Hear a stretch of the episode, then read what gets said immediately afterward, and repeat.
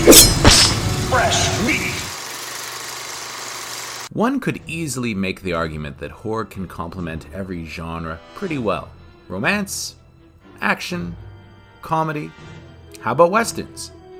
While that discussion doesn't even need to be brought up, the argument over which genre it melds best with is an interesting one. In the eyes of many, the one that merges best with horror is actually science fiction, and yes, they seem to go together, like peanut butter and jelly. The vastness of space, the isolation one would feel that far away from humanity, the possibility of life on other worlds, way out in other galaxies, or right up there in your suit. These ideas have given us some of the most memorable entries in the history of horror and suspense. Among those entries is a film that was conceived to be something truly original and was debuted as something considerably less than. Supernova, which premiered in the very sought after slot in the yearly calendar the second week of January, back in the year 2000, where it got its clock cleaned by My Dog Skip and Next Friday.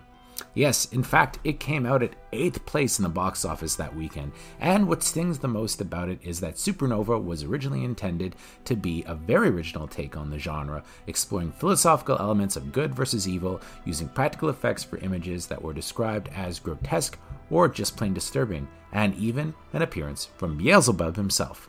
But it wasn't meant to be. Instead, let's take a closer look at what we actually did get.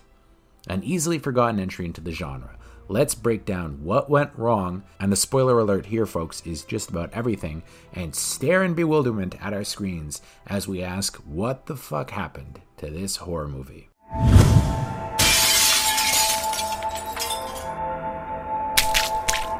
Now, we've been here before with movies, troubled productions, and all, and unfortunately, this is very familiar territory. I mean, the name of the show is What the Fuck Happened to This Movie? In fact, the majority of this video series covers some of the most popular trouble productions in film history.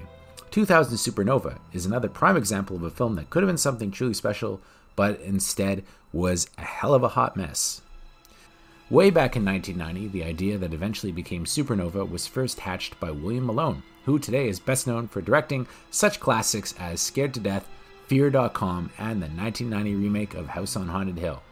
His original idea was envisioned to be something of a modestly budgeted sci fi horror film that, you know what, sounded like a lot of fun. I mean, let's be honest, who wouldn't want to see what was originally described as Dead Calm or Hellraiser in space? The original script was supposed to be about a space expedition that discovered alien artifacts out in the vastness of the universe and then brought them back to Earth for further examination. Then, naturally, all hell would ensue. One of the artifacts in the story was said to be a kind of portal to hell, which would have acted as a doorway to the underworld that Lucifer would, at some point in the story, actually come through. It sounded like a fun plot for a decent horror flick, and Malone envisioned it as being done on a budget of about five to six million dollars. Please remember that number, folks. H.R. Giger, best known for his design work on Dune and the Alien franchise, was approached to make some conceptual sketches, which he was very excited about. Even though most of the designs had descriptions written by Malone, the design for Satan himself was surprisingly a blank canvas, one that Giger would get to conceptualize entirely on his own, which would excite any horror designer. Giger worked tirelessly on sketches for some time. Upon completion, he was paid in Swiss francs for his concepts, and then he waited to hear about what was next. He ended up waiting for about five years. Finally, in 1995, a promotional booklet for the film was being passed around. It included all of his work, but the film's title had been changed from Dead Star to Supernova, and according to Giger, it became a very simplified version of what originally attracted him to the project. The project eventually was purchased by MGM, and what followed over the next two years were several rewrites of the script, rehashing from writers whose names were credited in the product and writers who were given no credit at all. The film was originally about the discovery of a gateway to hell being transported to Earth, but now was about an intergalactic medical ship called the Nova which answers a distress signal on the other side of the galaxy and finds an aging cargo vessel about to be sucked into the black hole. Clearly, over that long of a time period, the story for the film had become something else entirely. Australian director Geoffrey Wright, who was then best known for 1992's Romper Stomper, was brought on to helm the film. Some of the early casting decisions were Vincent D'Onofrio and James Spader. When Geoffrey Wright left the production over quote unquote creative differences two months before principal photography even began, D'Onofrio showed some loyalty and followed suit, leaving Spader alone for the project. Wright had an idea about shooting the entire film in zero gravity, which didn't sit too well with the producers. Looking for someone a little more grounded, Jack Sholder was brought in to helm the film. Sholder had a pretty interesting resume at the time, touting films such as Sketch Artist 2, which I've never heard of, Nightmare on Elm Street 2 Freddy's Revenge, which has become kind of a classic, and Wishmaster Part 2. Of course, he also did The Hidden, which I think is an underrated sci fi gem. Even with the hiring being official, though, MGM was reluctant to use a guy like Sholder. James Spader began actively campaigning for Walter Hill, who was eventually hired to take over directing duties for the film. Hill might be a name that viewers recognize, as he actually had experience working on some huge films. He directed both 48 Hours movies and served as producer on Alien, Aliens, Alien 3. Hill saw tremendous potential in the story and was undaunted by the already troubled production. He jumped on the opportunity to helm the movie and to work with James Spader, who he saw as a huge up and coming talent, and believed that the film had fixable problems that he could take on. Oh, how wrong he was. So, despite the movie going in an entirely different direction than what was originally conceived, things were kind of looking up. Other casting decisions were made, and it was shaping up pretty nicely. You had Angela Bassett, who had been nominated for an Oscar for What's Love Got to Do with It, Lou Diamond Phillips from La Bamba, Robin Tunney from The Craft, Peter Facinelli, who was just in Can't Hardly Wait, and even Robert Forster for a few minutes, coming off of Jackie Brown. The studio then, in another promising move, hired Digital Domain to hire the special effects. This was actually kind of a big deal, as the firm was very well known for their effects work on movies like Blade Runner, The Fifth Element, and Close Encounters of the Third Kind. They had just won an Oscar for their work on 1997's Titanic. All of this is well known, but what doesn't get mentioned was that at the point Digital Domain was considering signing an exclusive deal with MGM. Under the deal, MGM would get special effects for their films under market rates, which would have been massive. Unfortunately, the deal fell through just before production began on Supernova. MGM would now likely have to pay top dollar for any and all effects for the film, and because of this, the studio ended up scrapping half of the planned effects sequences for the movie. Among those sequences dropped was a zero gravity sex scene that was kept in the script but was done with Robin Tunney and Lou Diamond Phillips strapped into seats that were mounted on a rotating pole that was later removed in post. Another sequence would have involved the ship's android completing tasks as the AI was manipulated by Angela Bassett's character using VR goggles and gloves. With the reduced budget, the production simply went with an actor dressed as an android. What actor? Who cares? One would assume a street performer of some kind.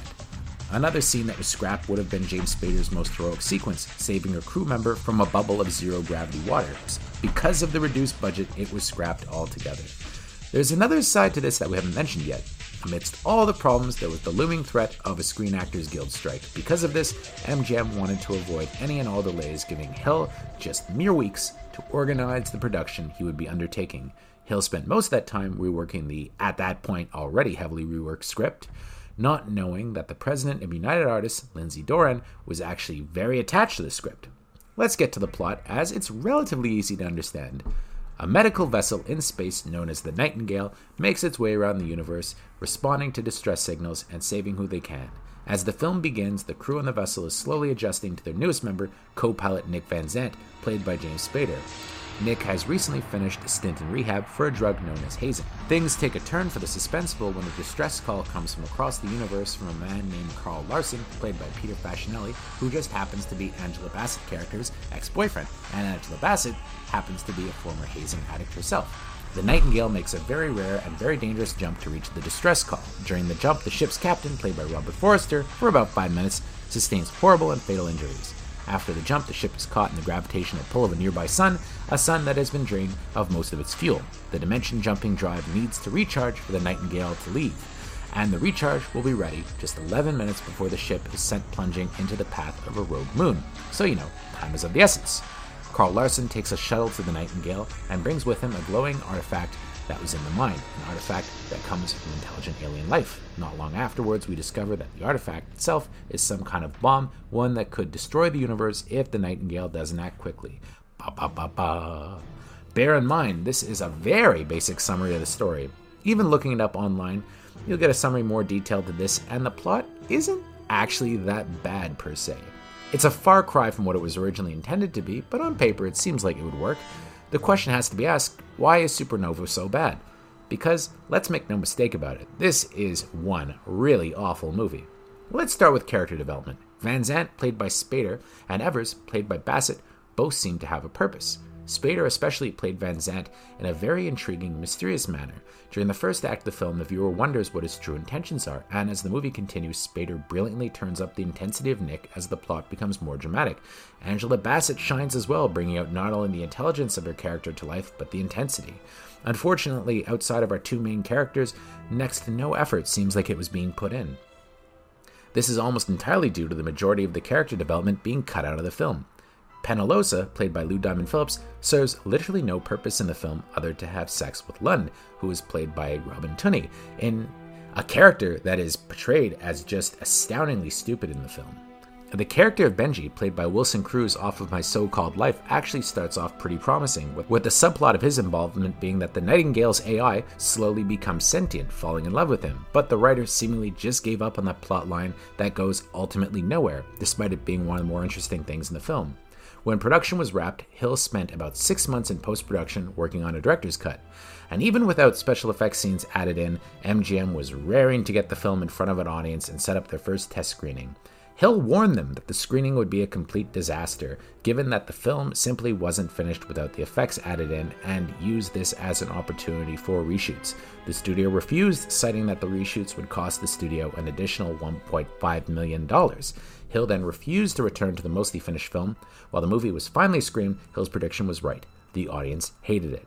Over a decade later, Hill spoke about the experience with the Directors Guild of America, saying, We limped in, and in post, we had a tremendous amount of effects stuff to do. They decided they wanted to preview the movie without the effects.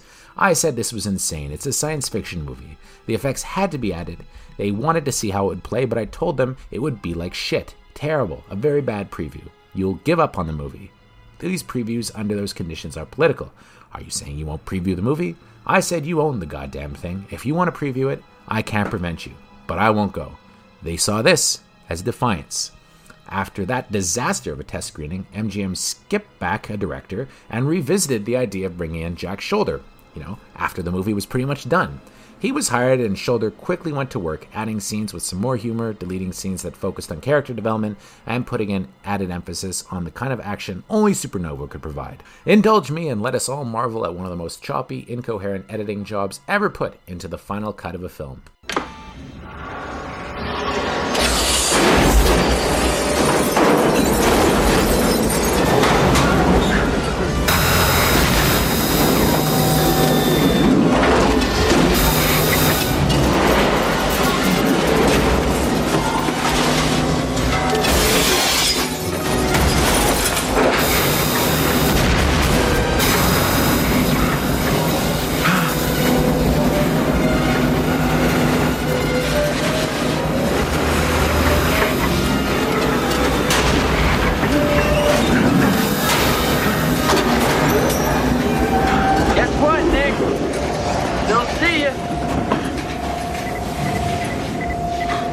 Going through your records, you know, just to size you up, see what I was dealing with. You are a recovering Hazen addict. Even though Sholder's cut of the film got a slightly more positive reaction from test audiences, MGM was not pleased with the cut. They decided to reapproach Hill and possibly give in to his requests for $1.5 million worth of reshoots. Hill, though, had pretty much left the project behind, so when he was offered the opportunity to do reshoots, he proposed that they would actually cost closer to $5 million and said he would need a lot more time to shoot them. MGM refused, Hill walked away a second time, and Supernova was shelved. Finally, in August 1999, MGM found someone to take over the project their own board member, Francis Ford Coppola. And if I get anything out of this job, it's knowing that at least one viewer will be shocked to learn that Coppola was indeed connected to Supernova. Spending another $1 million on re editing the film, Coppola's major contribution to Supernova was simply overlaying the faces of James Spader and Angela Bassett into the floating sex scene, feeling that those characters deserve some zero gravity loving as well. Predictably, Coppola's cut of the film tested poorly and failed to nab the PG 13 rating that the studio was desperate to get. The movie opened to a very depressing 6.7 million and ultimately went on to gross 14 million during its entire box office run, not even a quarter of what ultimately added up to a 90 million dollar budget. It not only bombed, it wound up becoming one of the biggest box office bombs in the history of film. And the movie was absolutely panned by critics, receiving a general score of 19 on 100 on Metacritic, a D on CinemaScore, and a 10% rating on Rotten Tomatoes. Surprisingly good with the general consensus proclaiming the film to be an insult to the sci fi genre with no excitement and bad effects. They're not wrong. In the end, we're left with one hell of an unfortunate final product. Supernova had all the required elements to become a huge hit, a defining moment in a genre that could have set the standard for future installments, but instead set the bar so low audiences would happily go to the theaters for, I don't know, fill in the blank with some awful sci fi movie just to get the taste of Supernova out of their mouths.